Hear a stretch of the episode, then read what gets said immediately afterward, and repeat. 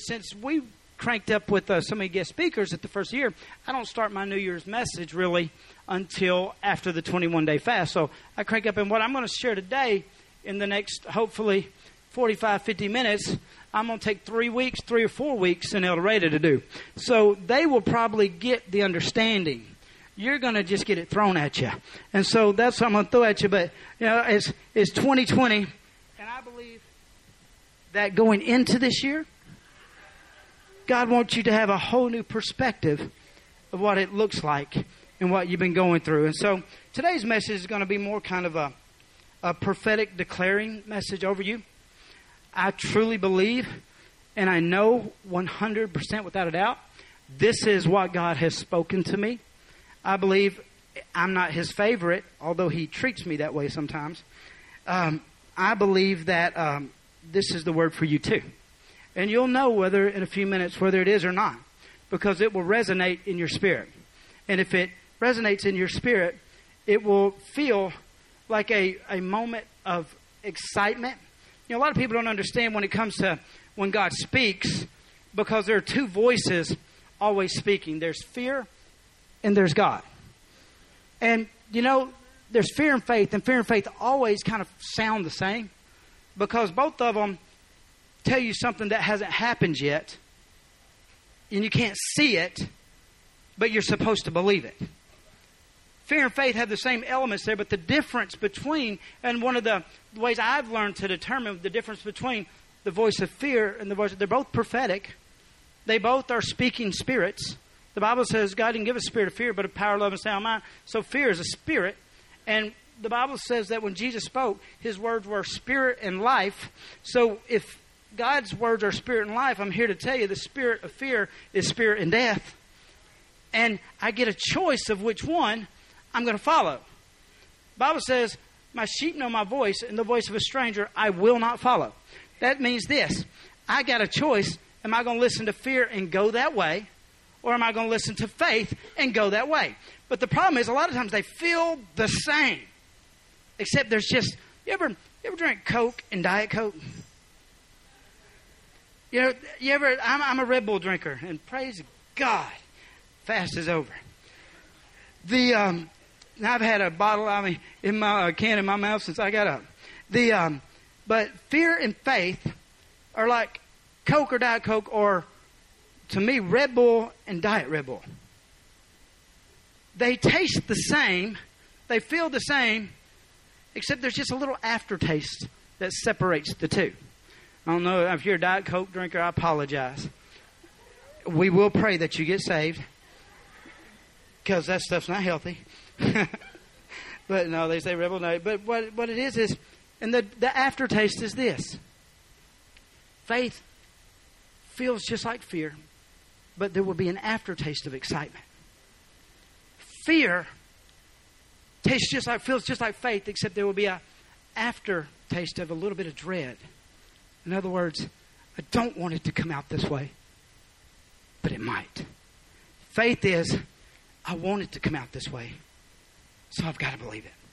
And the truth is, whichever one you hold on to the hardest will determine the direction your life goes. Saying that into this situation, I'm, I'm going to declare today's going to be a different kind of message. I'm, I'm going to declare some things.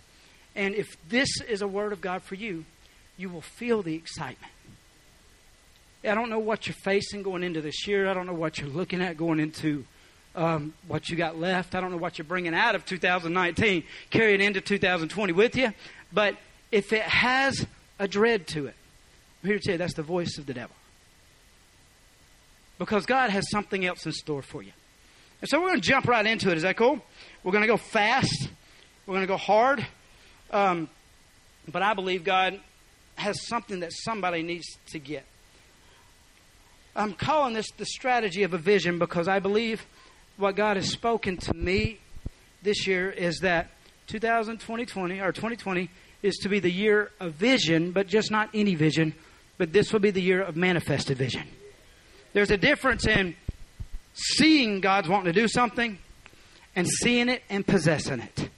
And, you know, there are some people that know the promises of God, but they never get to actually possess what it is they see. Saddest story in the Bible to me is when Moses got to go up on the mountain and see what he would never get to walk in until later on in the New Testament when he was there. I tell you, I love the fact that well, if you can see it, you have the ability to be it. And this year is not just any year. This is the year of not just vision. You say, well, Cricket, I've been believing for a long time. I saw it in 2017. I saw it in 2018. I saw it. God wants to do this. I'm here to tell you, 2020, you're not just going to see it, but you're going to hold on to it too. This will be a year of the manifest vision. But not everybody has the ability to see. As a matter of fact, in the book of Genesis, the Bible tells Abraham he was sitting in his tent. He was griping and complaining. God, look, I got all this. You blessed me in all these ways, and now I don't have a son, and I don't have anybody to leave it to. And he was pouting, mounting, just running his mouth off at God like I pray a lot. And then what happened was, all of a sudden, God said, Abraham, step out of your tent. Get out of your comfort zone. Get out of this place you've established for yourself to where you're protected and you're safe. Because if you can step out, he said this, and look up. And then he said this, which is an amazing statement. He said, if you are able. Not everybody has the ability to see. You know, see is not sight, or vision is not sight. Helen Keller said this there's nothing sadder that somebody has sight, but no vision. And so going into this year, if you don't have a vision from God, I believe today God will give you one. And if you will follow the steps that God clearly laid out in Scripture, it just won't be a carrot hanging in front of your cart that you seem to be chasing from God. You will actually be able to reach out this year over the next 12 months and take hold of what God has for you. Amen. I believe this will be the year you'll see kids saved that you've been believing God for for a long time. I believe this will be the year God will begin to move in your business like you've been believing God for a long time. I believe this will be the year that the church will go into places like that. But there are strategies that have to take place for this to take place. And so that's what I want to share today are some strategies to see vision come about. We're going to read real quick on really the, I would say, the definition in the scripture of a, of a a vision. It's kind of the, the standard vision scripture. It's in Habakkuk 2. And so we'll go to that. I'm going to mess you guys up because I, I sit back there and change my notes in all different directions. I like shuffle them around. So you guys aren't going to be able to follow what I gave you. But I'll, I'll give you plenty of notice. All right, in Habakkuk chapter 2, verse 1, it says, I will stand upon, I will stand upon my watch, and I will set me upon the tower. I will say, and I will watch to see what he will say unto me and what I shall answer when I am reproved. And the Lord answered me and said, Write the vision down, make it plain upon the tablets, that he may run that readeth it. For the vision is yet for an appointed time, but at the end it shall surely speak and not lie.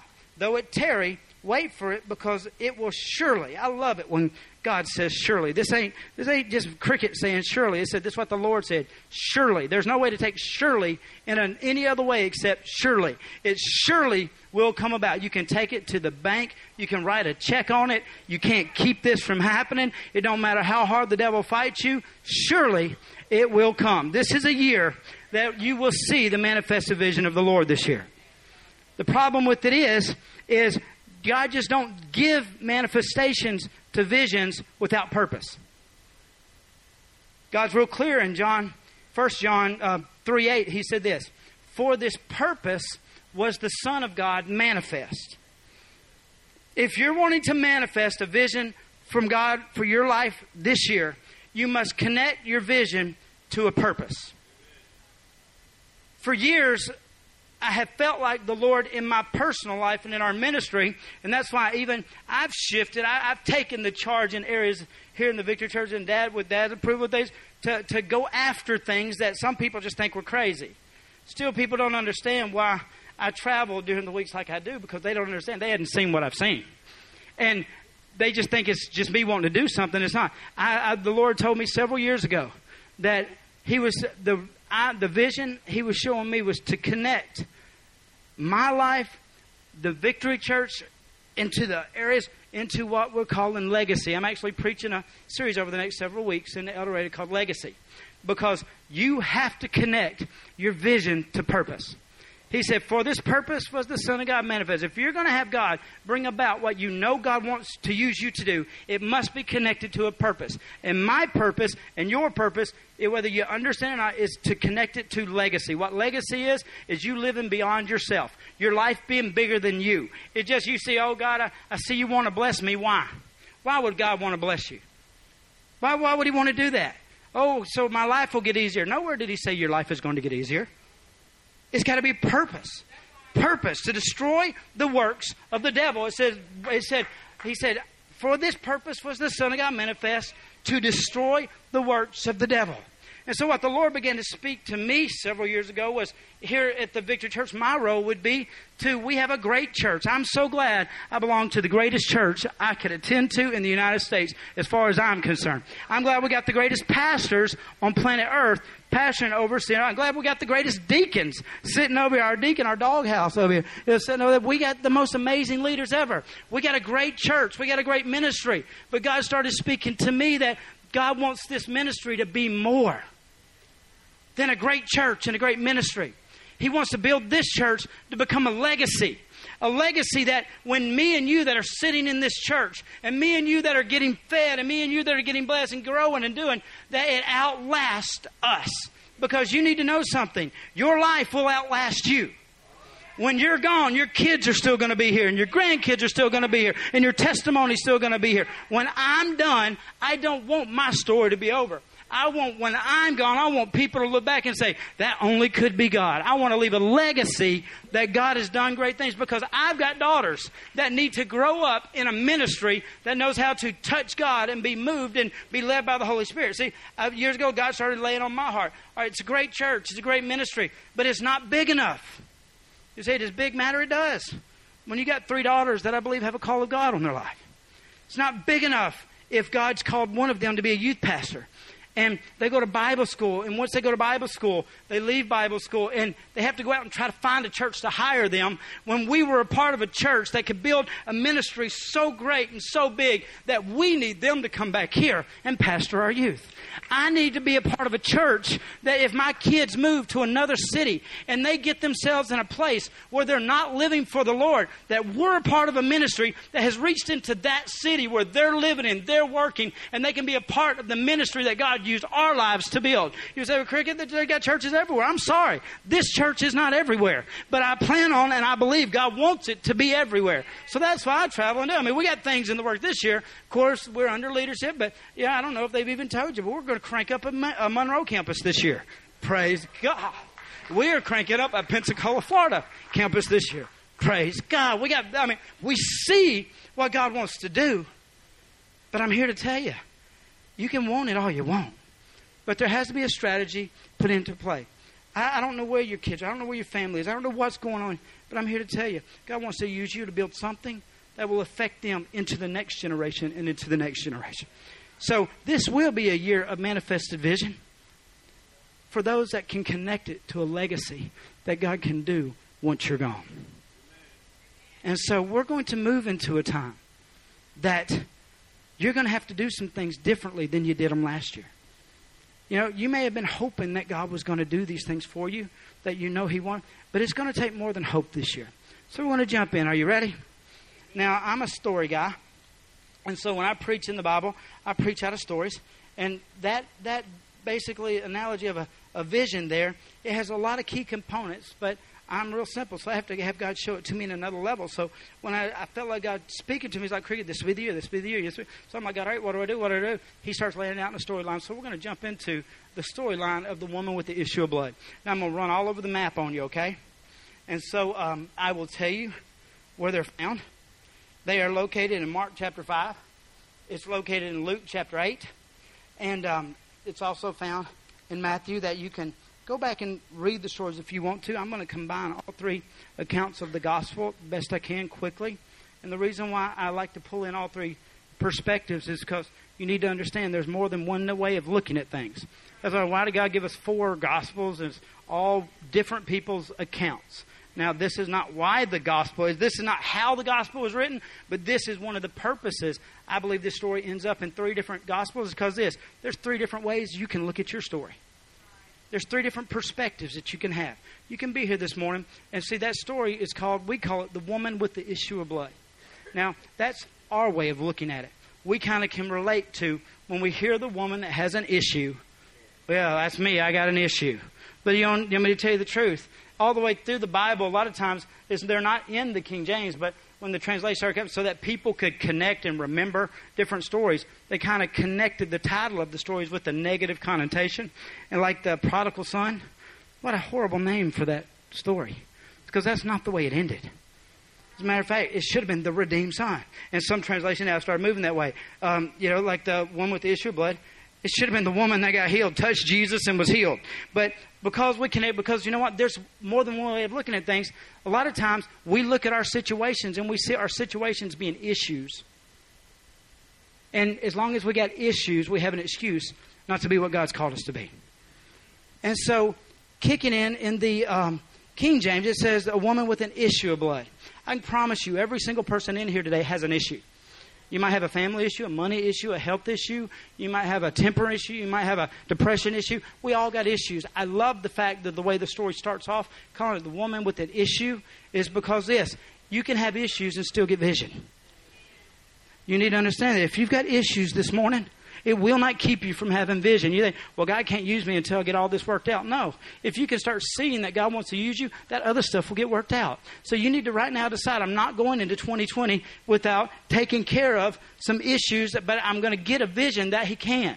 Now, 2020 is not a, uh, it, it's a, it's a doctor's terminology for the way you see, and it's not perfect vision. See, a lot of times we think 2020 is perfect vision. 2020 is not perfect vision. Actually, the definition and the layout of 2020 is not even um, perfect vision. What it, it makes reference to is vision at a distance. Being able to see from a distance back. I'm here to tell you if you're going to experience the manifested vision of God in your life this year, going into this year at the very beginning of this year. You don't need to wait till June to be able to see God's wanting to do something for you. You need to be able to see right now that over the next 12 months, God's about to release something into your life if you will understand the strategies that He wants to do it with. It's a distance thing. You know, they, they get you back and they start having you read down uh, a certain distance, and you, you got to begin with, when you go to a eye doctor, actually have to actually start seeing those this year, which is weird to me because I was the only one in my family that didn't have glasses. And so I started realizing that things don't look as clear as they looked anymore. Age has this weird effect on me. And I thought I was immune to it for a long time. But it didn't just get my hair, and it didn't just get my waistline, it's starting to get my vision too. And so this year, while I was going through pilot school, one of the major things they check on is um, vision. And so, you know, I had to go through this vision test. And I did not realize that over the years, just going through situations and circumstances has the effect to change your vision. And so, where I used to have 20 vision, now what's happened is I got like 40 20 vision. I mean, I have to get a little bit closer and squint a little bit harder to try to see what is at the same distance I used to could see before. Isn't it amazing when you first got saved? You had more issues than you've ever had in your life, but you could still see God wanted to do great things in you. But when you've lived for God a little while longer, you've been through a little bit more things, you could quit seeing that God could still do those things that you could see when you're younger in the Lord. You need to understand this is 2020. You need to be understand God's going to give you clarity and He's going to be able to allow you to see the things that He's going to bring about for you. So if you will be willing to look up in your eyes, God told this. God told Abraham, He said this. He said, Abraham, He said, uh, you know, first thing, you need to get rid of Lot. You got to get rid of Lot in your life. And so the Bible says when He got rid of Lot, God told Abraham to step out on the plain. says, look up. Look to the north, south, east, and west, and everything you see, the Lord will give you. First thing he had to do was get rid of Lot, though. And the word Lot, the name Lot, actually means veil or covering. And that sounds kind of cool, except there are some things in our lives that in 19 and in 18 that we had in our lives that was blocking the vision from God. It was covering your eyes. And he's saying this year you got to be willing, willing to get rid of some of those veils, some of those coverings. You have to separate yourself. Abraham did not get the vision from God until he separated himself from Lot. There's some of us in here today going into this year. We're going to have to make a decision. There's some things that we were a part of last year or the year before, or the year before, but I'm not going to be a big part of them this year if I'm going to see the manifested vision of the Lord. You say, well, what is manifestation? Manifestation of the vision of the Lord is when you don't just hope it's going to happen, you can actually put it in your pocket and you can take it with you or you can get in it or you can go there and do those things. So God is wanting to release manifestations of the Spirit into your life. But you're going to have to be willing to deal with some issues. You're going to have to go into this thing dealing with the issues. But see, the same issues that were spoken about in King James, in the New King James, it calls the word a flow. It says the woman didn't have an issue of blood, she had a flow of blood. Well, the definition of flow is a current or moving toward in a certain direction, a continual stream, a continual flow, a continuing current, something moving you in a direction. See, this thing that you thought was an issue, I can tell you this: the only reason why God's allowed it to be there up to this point is He's causing, He's wanting it to be, become a flow in your life. He's wanting it to begin to move your life. Use it to move your life in a direction. We talked this morning uh, in the early service about how the Spirit of God moves, and when the Spirit of God moves, He always moves like in a flow. It's a flow. It's a current. The Holy Spirit moves in a current and in a flow. And is in Ezekiel, the best description of it is it says, I was looking at the altar of God, and out of the altar of God, out of the uh, altar flowed a river. It flowed out of the from the altar, out of the tabernacle, into the valley. And when it hit the valley, everything around the valley began to live and prosper. Fish began to grow, and you know life began to come. Everywhere the waters touched, the Holy Spirit was bringing life into dead situations. The Holy Spirit's purpose was to flow and to bring. But then the Bible says the angel of the Lord came up to him and said, "Step into the river. Step into the flow." And so he stepped into the flow, and says, "I stepped into it ankle deep." Now you're not going to be able to uh, live the manifest vision of the Lord ankle deep this year. All ankle deep does is give you goosebumps, chill bumps, make you cool off a little bit, makes you feel good about what you're doing. If you're willing to stay ankle deep in the flow of God this year, you're just going to maybe get some refreshing times, maybe get a break from some situations, but you're going to miss out on the manifest vision of the Lord. But the angel said, ankle deep is not far enough. I need you to step on into it knee deep. And as he stepped onto it knee deep, he began, the water began, the current began to be a pressure or a force against you. You don't know how many times in my life the Holy Spirit would be trying to use issues to cause me to come closer to Him or get into the flow of the move that He's trying to do. But I would take a step get cooled up, then I would go a little bit deeper. But then I like being knee deep because being knee deep means I get to be in control. I get to put my feet where I want to. But then the problem with being knee deep is the current, the flow of the Spirit begins to fight and push you. And so what happens is you eventually, if you only stay in the Spirit knee deep, if you only stay in the flow knee deep, eventually you'll begin to get tired. You'll begin to get exhausted because you're fighting against the flow. And I've seen it hundreds of times. I've done it myself hundreds of times. I'll fight it long enough till I get tired. I'll need a break. I'll take a step back and get back to the ankle deep and be consistent or happy there. If you are ankle deep this year, you need to understand if you don't make the decision to step on deeper into the flow, you're going to be taking steps back instead of steps forward. Being knee deep is not enough. It is the progression in the direction, but it is not where you're supposed to stay. And then the Bible says he take him and had him step on into it waist deep. Now waist deep is cool because you know waist deep you can actually start having a little fun really relaxing fresh and you can actually walk around and you know what i'm saying? But the current still has a certain amount of, of direction in your life. But you still if it starts getting a little slippery or a little worrisome for you you can still at any point step in and take control and decide what to be a part of or not. That will not work for you this year if you're going to be in the manifested vision of the Lord. You're going to have to do the scriptures that go in over your head. What over the head means is this be willing to go into this thing, into this year, completely out of control and allow Him to. The current, when you get in over your head, the current decides where you go. You don't have a say in it. All you get to do is enjoy the ride. And that's hard to do because we like to be in control of circumstances and we like to be in control of situations. And when, but you got to understand, there's no work in the flow. The flow does all the work. And so the word of the Lord for some is go deeper this year than you've ever gone before. We're going to jump into it, all right? Bible says this. The Bible says in Mark chapter 4, it says that, or Mark chapter 5, it says that a, a certain woman that suffered from a, we'll read it out of the King James, a flow of blood for 12 years, said that she had suffered for a long time and that she uh, had spent all of her money going to see physicians and says, and none of them could help. As a matter of fact, she even got worse. Now, like I told you, there's three ways, there's three uh, different state, uh, three different stories, three different perspectives of seeing this. If you are looking at your situation through your eyes, this is what it will be like. You will notice how long you've been dealing with this. You will notice how bad you've been dealing with it. You'll be noticing that nobody's been able to help you. You'll be noticing that everybody's just taken from you, nobody's given to you. You can tell that you're listening to you when all you see is suffering. If, if all you're doing is suffering, you're looking at it through the wrong perspective because you will be what you see. You get what you see.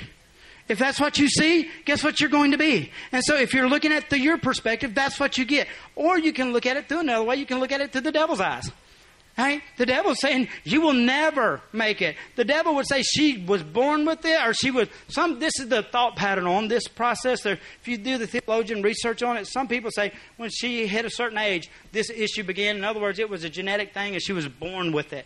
You might say, you know what, you were born this way, you'll be this way. I'm telling you, that's the way the devil speaks. I don't care what you were born, you're born again. And if you were born with this thing and you've been dealing with this thing your whole life, you need to know there is a way for this thing to change. Just like you were born dead to, dead to God God. Now you're born again. You're no longer separated and dead in spirit. You're, you can be born again. So if you were born with your issues, and you decide to deal with your issues, you got to see it in another light. The devil will tell you it'll never change.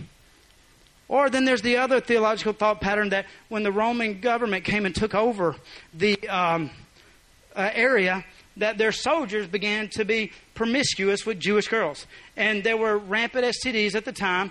And so, whether she built a relationship with a Roman soldier or she was taken advantage of by a Roman soldier. She was the result of an STD, and now that's why unclean was beginning to be part of her thing, is because either she made a mistake or somebody abused her in the wrong way. And so the thing about it is this the devil will tell you, you've made a mistake too bad to ever be able to see or be what God's called you to be. Or he'll say, what people have done to you is going to leave you in this shape. That's what the voice of the devil, the perspective of the devil, the vision he wants to give you. But then there's a third. And the third vision for you this year is what God says. Now, this is real important. You got to get this before we jump into this. Vision is not seen, it's heard. Because, see, we think we see with our eyes. You don't see with your eyes, you see through them. It's scientifically proven now that you don't see with your eyes, you see through your eyes. And so that's why two people can look at the same thing and see something completely different. That's how you remember a couple years ago the dress that came out? Is it white and gold or is it black and blue? Y'all remember that? And everybody was on the internet saying it was the same dress, same picture, same everything. But people were seeing it different because it was not two different dresses. It was what people had going on inside of here. See, what happens is light comes in through the eye and what's in the brain, the way the brain processes the light, lets you know what you see. And so, like when um, you look yourself in the mirror, you can see everything wrong with you, but then you come to church and somebody says, Man, you're the most respectable, lovable person because you're seeing it through different eyes. You're seeing it through what's in here and not what's out here. Because if you saw it with what's out here, everybody would see the same thing. Saying that to say this you do not see what God says. I mean, you don't see what God shows you, you see what God says. I say, well, give me some scripture, Cricket. All right, I'm glad you asked for that.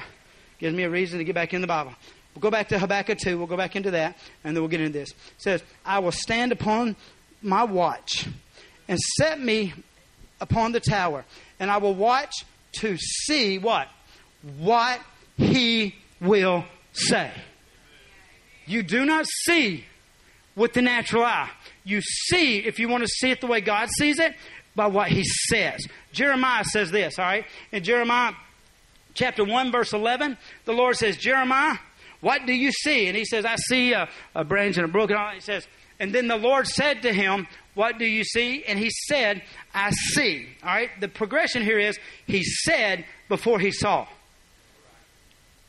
If you want a vision from God this year, you got to quit looking for the external to change. You got to hear for the external to change. And when you get a word from God, it changes everything. In the woman with the issue of blood, she was sick for 12 years and suffering for a long time. It had gotten worse and worse and worse in her circumstance or situation. That's what she saw. The devil said it will end this way, but then it says, and she heard Jesus. All of a sudden, she was able to see there was a hope. She was able to see there was an answer. You know, I'm here to tell you if you're going to have a manifest vision of the Lord this year, you're going to have to hear Jesus can turn any of these situations around. Jesus has the answer. You're going to have to hear it. See, the way we're even, this is not a new concept. As a matter of fact, even in the Old Testament, Genesis 1, it said this In the beginning, God created the heavens and the earth. And the earth was void and without form. Darkness covered the face of the earth, and the Spirit of the Lord moved upon it. And then God said, You need to understand, there is no such thing as sight without the presence of light. Where in a room where there is no light, you can it's impossible to see because the very power of sight is affected by the presence of light. And that's why before God did anything, He said, Let there be light. And then they began to see things change. And I love, I love the fact that I don't have to actually get on my knees one day and uh, the heavens open and a blanket lower down and there's angels sitting on it and they're going to show. No, all I get, because I don't have that. Man, I'm not David. I'm not Bill. I'm not those guys that can see these visions and stuff. Matter of fact, I, I probably only had one or two my whole life. And so if I was dependent on that, I would still be living back what God had me doing then. But I can get in the Word and I can see what He said. What He said about my marriage. What He said about my money. What He said. All I got to do is hear Jesus. If you ain't got a vision this morning, you need to hear Jesus. You say, well, Cricket, I can't hear Jesus good because, you know, one of the things Jesus did, one of the number one miracles he did, as a matter of fact, it was the only miracle that he did that, that he was able to use to prove that he was the Messiah, was give sight to the blind. He healed more people from sight from the blind than he did raise people from the dead, than he did, um, you know, cast out demons. He actually, there are six accounts of actually bringing sight to blinded eyes. Theologians believe there were even more than that because it says he would come into a city and all would be healed. And all, so they, were, they, don't, they didn't record them, but the, the, out of the 37 miracles that Jesus did, the one that's the most common, uh, reoccurred more, was giving sight to the blind. When John the Baptist was in prison, he sent his disciples to Jesus, and they said, Yo, John the Baptist want to know, are you the one? Did he mess up are you the one? And Jesus said, Go back and tell John the Baptist what you see. Blind eyes opened. If you're here this morning, you can't hear God. He's speaking. And I believe before this year rolls, you will be able, if you are looking, you will hear. Let's jump real fast. We're going to speed up. All right? Now, the anatomy of a vision is number one, you got to be able to hear God. You say, well, Cricket, how do I hear God? Well, you don't hear God running life 90 miles an hour, which I'm very, that's where I'm comfortable. comfortable with my life being very fast. To, to hear God, I've learned it takes this. The Lord is my shepherd, I shall not want. He maketh me lie down in green pastures. He restores my soul. He leadeth me beside still waters. If you're so busy you don't got time to sit down and hear God, you're never going to see what God has for you, and you will never become what God has for you. This year, going into 2020, if spending quiet time with the Lord is not a priority for you, you will miss the strategy that God has for you this year to possess. It will take it. Here in Habakkuk, it said this. It says, I will. First, you got to hear. And if I was to seek the Lord, that it may be found. If you try to hear God, God will, you say, well, Cricket, I've tried my whole life. Keep trying. You know, because anyone that ever sought the Lord heard him. They saw him. As a matter of fact, you know, well, we I'll get off on a ghost trail on that one. Right, let's get back on him. Number one, you got to hear God. You got to see what God's saying. Number two, you got to make some determinations. Going back into the Habakkuk, I'm going to jump back and forth on both. But Habakkuk, this is what he said I will the very start off of this scripture, the two words are the most powerful words in all the rest. Because a lot of times, the enemy will convince us that those two words aren't the ones that make the difference. He will convince you that it's okay to say, I might, I want to, I can if I get a chance, or I will if, add a third one to it. To see the manifested vision of the Lord this year, your spirit's going to have to stand up inside of you and make a declaration. I will. It's going to have to be some resolve in you that says, I will not do what I did last year. I will not be what I was last year. I will not continue to do what I've always done last year. I will make this year the manifest vision of the Lord. I will be everywhere that I know the voice of God is speaking. I will get up and spend time with the Lord in the morning. I will move into the point of obedience, even in my finances and health. I will move. You got to make some resolve because it's just not going to happen on its own. You have to resolve some things that I will do what it takes to get a vision from the Lord this year. I'm not going to wait for a prophet to come back in next year and try to speak to me and give me something that maybe happen, won't happen. If you don't decide right now, going into this year, I will be what God's called me to be, you won't. You have to make some resolves. I will make church a priority. I will get up in the morning and spend time with the Lord. I will get a prayer life. I will stand upon my watch, is what he said. You want a vision from God? Stand on your watch. Start looking for where God is, what God's doing. And he will speak to you and you will see. Number two, your position matters. Now, or let's go back into the story with the woman with the issue blood. All right, she had all those things wrong with her. Instead of letting them keep her where she was, when she heard Jesus, she allowed her issues to become a flow, and she allowed them to drive her and direct her toward God. Your issues can hold you back, or your issues can push you too. If you allow your issues to hold you back, it's only a matter of time before your issues push you too, because things will get so bad for you that you God loves you so much, He will allow circumstances to push you to your knees to where you eventually have to look up. And so you have to decide I'm going to look up. I'm going to I'm going to look for what God has for me. Number 2, she said this so so she could have decided she had every excuse in the world to stay home that morning. Do you understand that? She had every excuse. She was sick for 12 years. She was broke, couldn't get a taxi. So she was going to have to walk this way. She she was in a mess. Nobody was going to help her. Everybody thought she was unclean. If you're looking for an excuse to be what you were last year, you'll find 500. But see, she made the decision I will not be what I've always been. I will not be what has happened to me. I will not be the way I was born. I will not be what maybe mistakes I've made. I will get on my watch. Then it said this. She said, she said that if I can't. she said she heard that he was coming by. So then she realized that not only will it take determination to quit being where I'm at, she realized that the next step would be my position matters. See, in Habakkuk it says this I will stand upon, the, upon my watch. I will. Secondly, it says, I will set me upon the tower. For you to manifest the vision of the Lord in your life this year, your position is going to have to change. If you're living low, you're going to have to move up high. If you're living in the back, you're going to have to move up. People don't understand that positioning does matter. I, I, I watch it all the time. I've been doing it now long enough. I watch it. I even have to watch it in myself. My position where I sit in a sanctuary during a church service matters. Position matters greatly. And so she was smart enough to understand. She was able to, she heard Jesus, so she got a vision that I don't have to be like this anymore. I've got an answer. This situation can change. So she got up and she moved positions. She knew that to receive her manifestation vision, what she knew what God could do, it was not going to happen sitting on her bed, sitting in her house. She was going to have to reposition herself so close to Jesus that she could touch him distance matters. I don't know how close you've been to the Lord in the last year, but if you want to see the manifested vision of the Lord in your life this year, positioning yourself closer to Jesus than you have ever been will be a determining factor in your life. You say, Well, Cricket, I, I think God can meet me anywhere. I understand that. I understand that. I got some good friends. I got some good friends I don't talk to no more because I had some friends that I used to um, talk to, and the only time I ever talked to them is when I called them only time I ever saw him is when I went and saw him. But I decided that my time was worth more than that to certain people.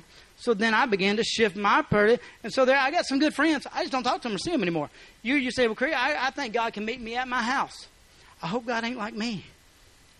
Because if the only time you get in the presence of God is if He's got to come find you, instead of you getting up and coming where you know He's going to be in the morning in your prayer time, in the Word while you're reading, in prayer and light, in church and church services, if you don't reposition yourself and you're waiting God to show up in your house to fix and meet your needs and cause vision to release in your life, you're going to miss it this year. This is 2020. There's some responsibilities for you bringing about the vision of God in your life, and one of them is you got to reposition yourself. Where you're standing right now is not close enough. Where you're sitting right now is not close enough. How well you know the Lord is not close enough or near enough. You got to get as close to God as you possibly can. Because if you can get close enough to touch God by just simply reaching out your hand, you're in a position for manifested vision to be released into your life. She didn't say if I can just get to the city where he's at. She said I can get close enough to touch but the hem of his garment. She understood that where Jesus was and where she was mattered. And if she was going to be able to move into the vision that God had for her, she realized I'm going to have to get to where Jesus is.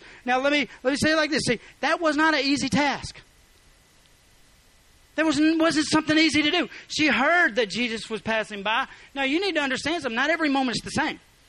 If she would have stayed in bed that day, I don't know if Jesus would have even come back down that same road. I can tell you this there'll never be another today. There'll never be another tomorrow.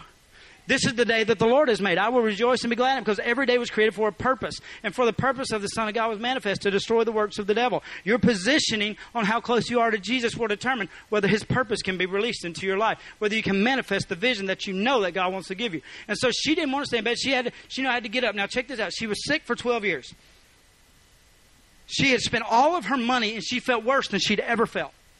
Because the translation says there, it says that they the physicians did it. And one one translation uh, in the book of Luke it says, and she suffered. She spent all her money with the um, with the um, physicians, and she suffered greatly from the physicians. You know, I don't know what you've been trying to get your hands on, or who you think you could get close enough to, or anything. I'm about to tell you this: anybody that you thought could release your miracle, your vision, or your your purpose in life, but Jesus has left you suffering. And so it says she suffered. She got up. She was suffering. She didn't feel good. And this is the, the part that gets you. All right, because you got a weak lady. I've been sick for a long time. And just the condition of it, she felt horrible. And we know she felt horrible because it says in the story, when she touched him, she felt healing come. So there were feelings connected into this thing. A lot of times we read scriptures and we don't realize that these people felt just like well, you may not have felt like coming here this morning. I'm so glad you got up and pushed your way through. But I'm here to tell you, you may not feel like being here next week. Are you going to get up and push yourself through? This will be the year, the manifested vision of the Lord. Are you going to press through? But this is what it was. It wasn't a casual thing. She didn't let it just be something simple because you got a sick lady that's been sick for 12 years, that had been weak, suffering, didn't feel good, chasing a 30 year old man that was in a hurry to get somewhere. And what's amazing to me is, in his 30s, he was trying to go save a little girl's life. So I don't figure Jesus was just him hauling around. He was on a mission, going somewhere, doing something. But the enemy tries to constantly convince us well, if I was really important to God, he'll come to my house and meet me where I'm at. Well, if that's your condition, you're going to miss this year. This is there's a strategy to having the manifestation of the vision. Lord, you're going to have to get up you're going to have to go for it, and you're not going to be able to do it casually. You're going to have to decide all right, there's a 30 year old man walking at a brisk pace. I'm a woman that maybe has some major issues for a long time, and I'm weak and I'm tired. She had to walk twice as fast as he did to catch up. And Jesus didn't stop and give up any, it didn't say. It says, as he was walking down the road.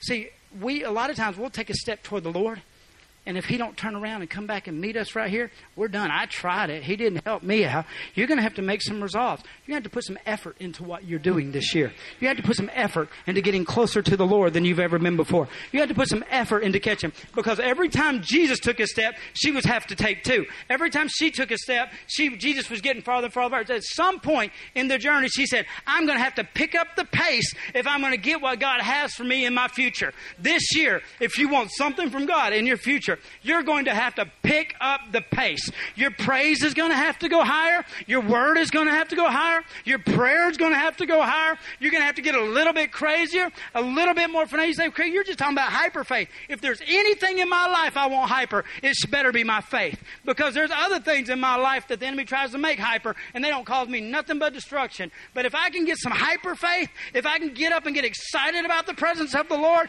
if I can get up and decide that today God has something for me, then I don't have a problem at all. See, sometimes you got to talk yourself into it. David said this, he encouraged himself.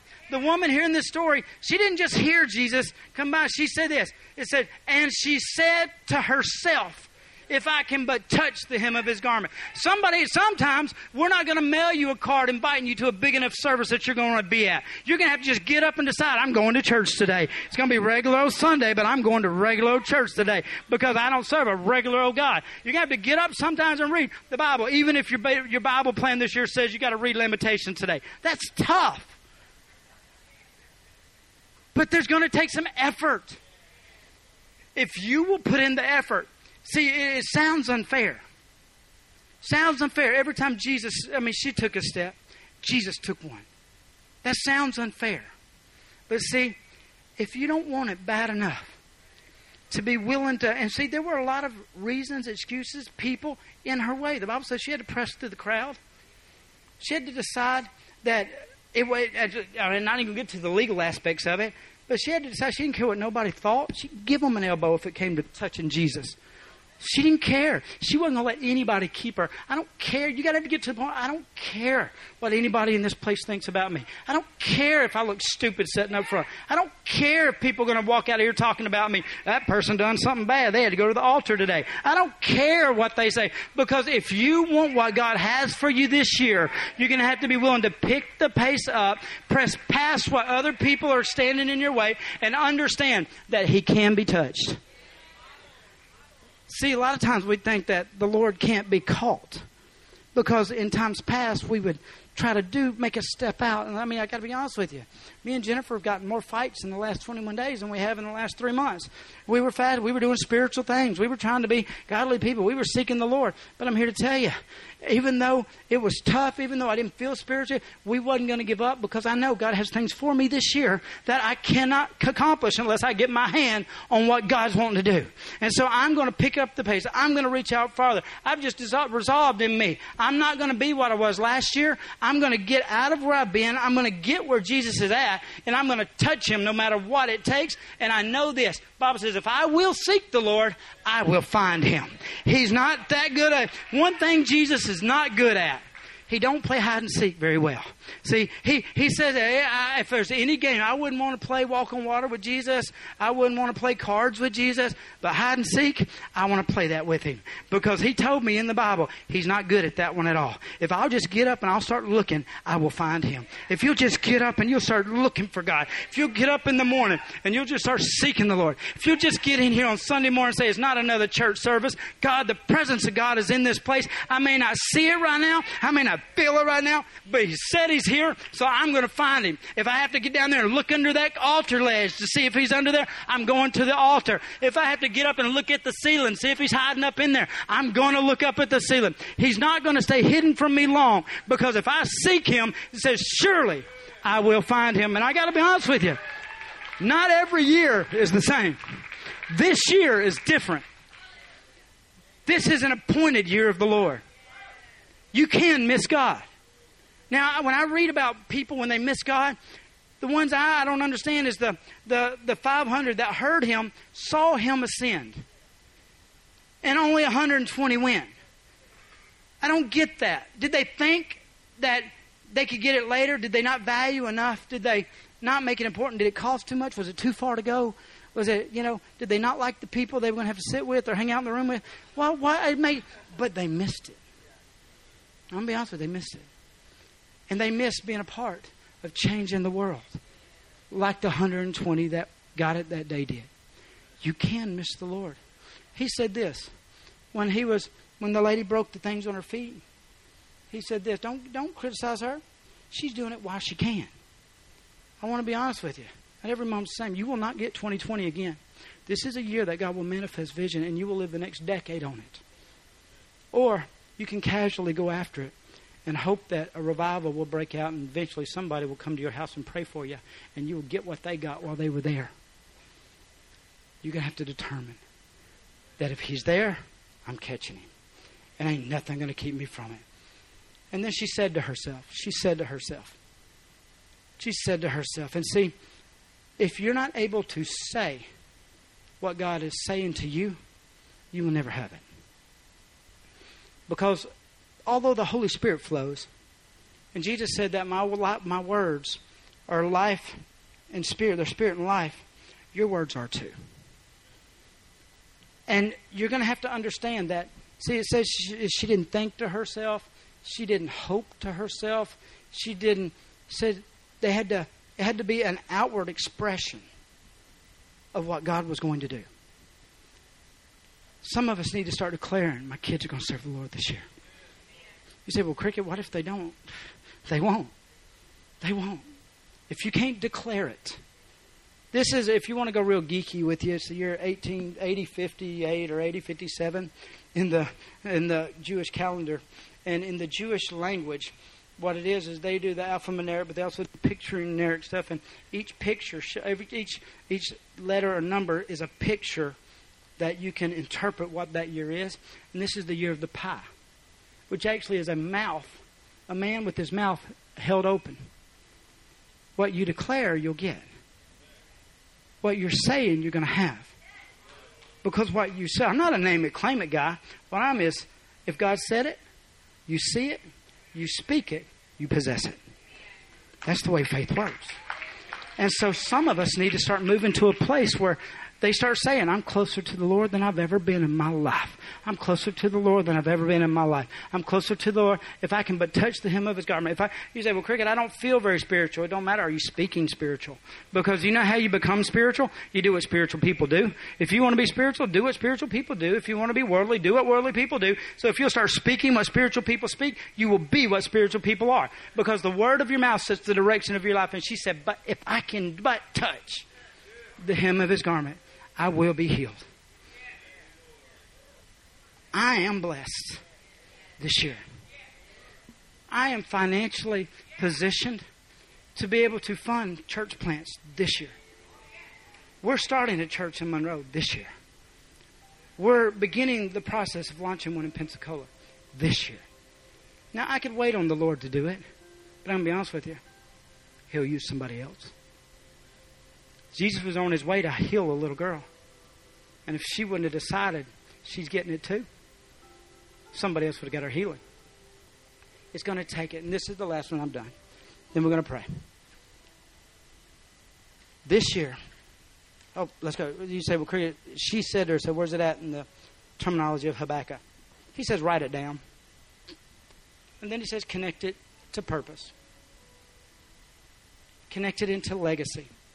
Because he said, what you do this year, the vision you write down, the vision that you make a plan to be able to walk out, little step by little step, if it's just starting to make a greater commitment to church, greater prayer life, greater word life, greater tithe life, greater whatever life, healthy living life, whatever, whatever commitment step you make, the Bible says write it down.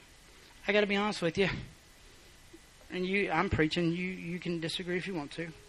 Like with my little girls, I have not sat down and wrote out the vision I see for them. But there's not a day that don't go by I don't tell them. God has big plans for you, little girl. God has, because see, that's what He said. Make it plain, not so that you can possess it, but it says so that others can be affected by it. See, if you will get a vision from God, see what He says and understand it's not for you. See, this lady could not bear children before this miracle. I, I and I, I just most, and I don't know every woman in the world, but I know a lot. And almost every lady I know has a desire to bear children. Matter of fact, I pray with several weekly right now that seem to be bearing. I read in the Bible all the way. And so what I'm saying is, I can't, you can't convince me that this lady did not have a desire to have a child, but her condition or issues kept it from coming about. I believe one of the whole purposes she was willing to get up and run down that road was so that she could get her healing, so that she could have a child and she could bear a future. I believe she connected it to purpose. Does it say that? No. But I, I, I know that God put it in women's hearts to have children and do that. And so what I see here is she connected it to purpose. She needed her healing to affect another generation. Habakkuk said this, write it down, so that others can run with it. Back to, for the purpose of the Son of God was manifest. You've got to understand that your blessing, your vision, your promise, your destiny is bigger than you. Has to be connected to others. And I don't know in your ministry, in your life, if it's the others in this city that are addicted to drugs. I don't know if it's the others in your family that aren't close to the Lord. I don't know if it's the others that you see that aren't saved and are out there, you know, just searching for answers. I don't know if it's for the others that are suffering from depression that you're suffering with today. And when you get your healing, you can carry it back and change them. I don't know, but if you don't connect your vision with purpose, you won't be willing to press through to get as close to God as you do to be able to receive it. Got to it says write it down so that others. And then this is the third thing. It's going to take a little time. And oh, that's not the cool part. It's going to take a little time. So I'm declaring it right now in January of 2020 that we got 12 months here for this thing to begin to produce manifestation into our lives. You need to get a vision now. You need to know why you need that vision right now. Because there in Habakkuk says, though it tarry, you don't have to worry. Because he said it, and surely it will come. And so what you're going to have to decide is one week ain't enough, two week ain't enough. We got 12 months this year. But I can promise you this. If you will get a vision, you connect it to purpose, you begin to get an I will. You will, in that I will, you will determine to position yourself closer to Jesus than you've ever been. You will decide, I don't care what anybody or anything tries to keep me from getting there, I'm going to touch him. Because when I touch him, power will flow. See, it's not in your effort or my effort. You need to understand it's not an effort. But you can't get it without effort. Faith without works is dead.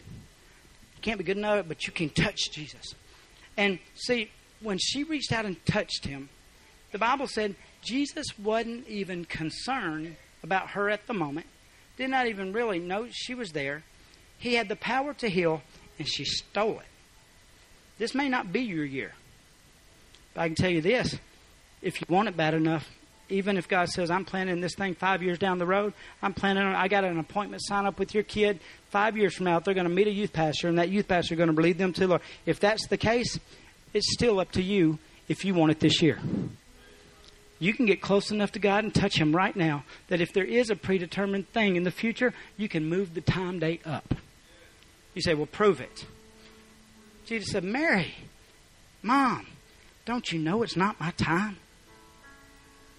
But the water still turned to wine. Because Mary said, whatever He says, do. I'm here to tell you, this may not be your year. I'm not trying to motivate you or pump you up. What I'm telling you is this it's not your year if you don't want it to be. You're as close to God as you want to be. It's all determined against the steps you're willing to take, the effort you're willing to put in, the words you're willing to say, how far you're willing to reach, how far you're willing to go this year. This year can change everything in your life. You just got to see it the way God says it. So I'm done.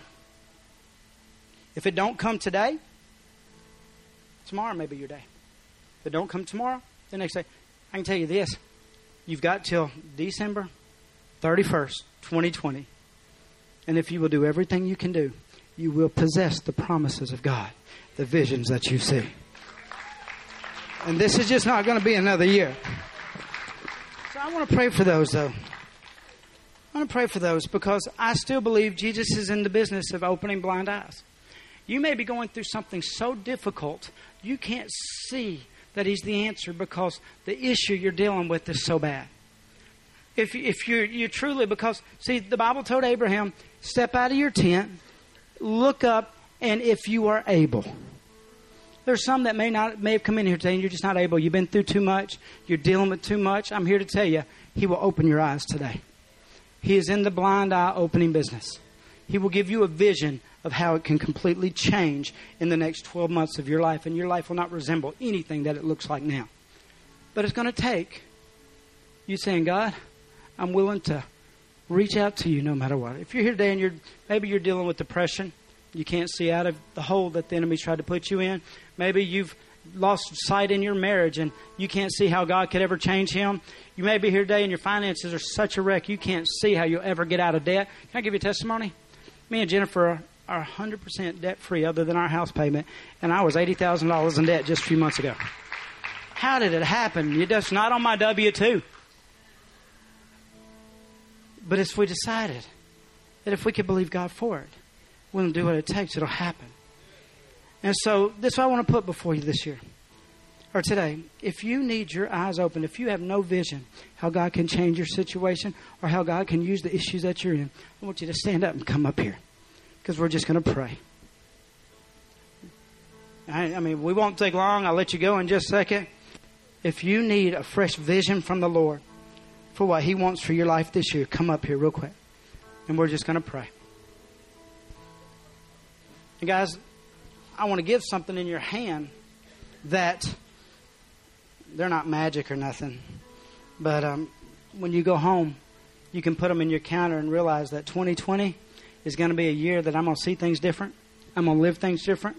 And I'm going to be something different than I've ever been before. So the ushers are about to give you these. But I want to pray a prayer with you. And my prayers aren't any more special. But Elijah had a servant that when he looked out the tent, all he could see was everything the enemy had against him. And this is what the Bible says. Elijah never got up and went and looked. He just said, Lord, open their eyes. Lord, open his eyes. And the Bible says the servant went back and looked, and he saw the host of angels all around. And there were more that were for him than that was against him. You just asking God to open my eyes, you're going to feel hope.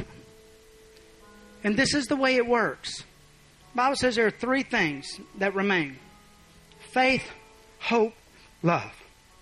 This is the way it works because I've done this so many times in my own life. I'll ask God to show me. And what it what God's vision looks like first starts looking like hope. You're going to walk out of here today with hope. Now, if you just keep it hope, you walk out hoping this thing's going to change. The Bible says hope deferred makes the heart sick. And so if you just walk out of here hoping that today was a special day and something happened magically and you don't determine that it was, you'll, you'll come back in a month from now in service and you'll be like, that didn't work. Or you can, when you feel that hope come in, that my marriage can change, my money can change, my health can, you grab and say, all right, I see it, God. Now I'm going to take it and go to faith. What faith is, is you start putting action to hope. You make a decision of something you're going to do different that is connected to what that feeling you just had got. And then this is what the Bible says. The Bible says there's faith, hope. When you grab on to, when you go from hope to faith, then it becomes God's part. See, she said, she said, had hope. She said, I heard Jesus coming by. Then she said, If I can but touch the hem of God, she put an action to it. And the Bible said, when she touched him, power came out of him into her. And he said, Whoa, somebody just touched me. Wasn't even his plan. But because of her effort, according to what she knew God could do, power was released. And this is what God said. Everybody knew that was the power of God. He even said, My power flowed out. But he turned around and said, No, see, you got it wrong. My power was available for you the whole time. It was when you put action to your effort, to the hope that you knew could change. It wasn't my power, it was your faith that did it. by you coming forward this morning, you're saying, I'm putting everything I can put into this thing. God, I, I hope that my family, my, I hope my, you grab a hold to this and you walk out of here and you find something in the Word. You hear what He said about this situation and you start just doing that one thing. And every step gets you closer. And you will encounter Him in the next 12 months. Close enough you can touch Him and the power will be released in this situation. Amen? Father God, I ask you right now to open every blind eye in this room. God, I ask you right now to begin to speak visions right now in this room. God, right now I begin to pray. I say, Lord, open their eyes. And right now, Holy Spirit, I ask you to begin to give them pictures of what they will look like 12 months from now. What they will be doing 12 months from now. What you have done in their lives, in their marriage, in their finances 12 months from now. Father God, I ask you to release your vision into each and every one of them right now in the mighty name of Jesus. And now, Lord, I ask you, give each one the resolve to grab hold of this thing and determine when I walk out of this room, I will never be the same. I will what it will take to be what God is showing me right now in the mighty name of Jesus. Now put your hand over on the one beside you and say, open their eyes. Open their eyes. Open their eyes.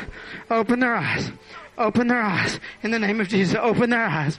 Open their eyes right now. Show them what your picture for them looks like. Open their eyes, Lord. Put hope into them right now. Father God, put hope into them right now. Let them see He can change. Let them see it can change. Let them see healing can come. Let them see, Father, that I release your spirit right now into each one of their situations in the mighty name of Jesus. Amen and amen.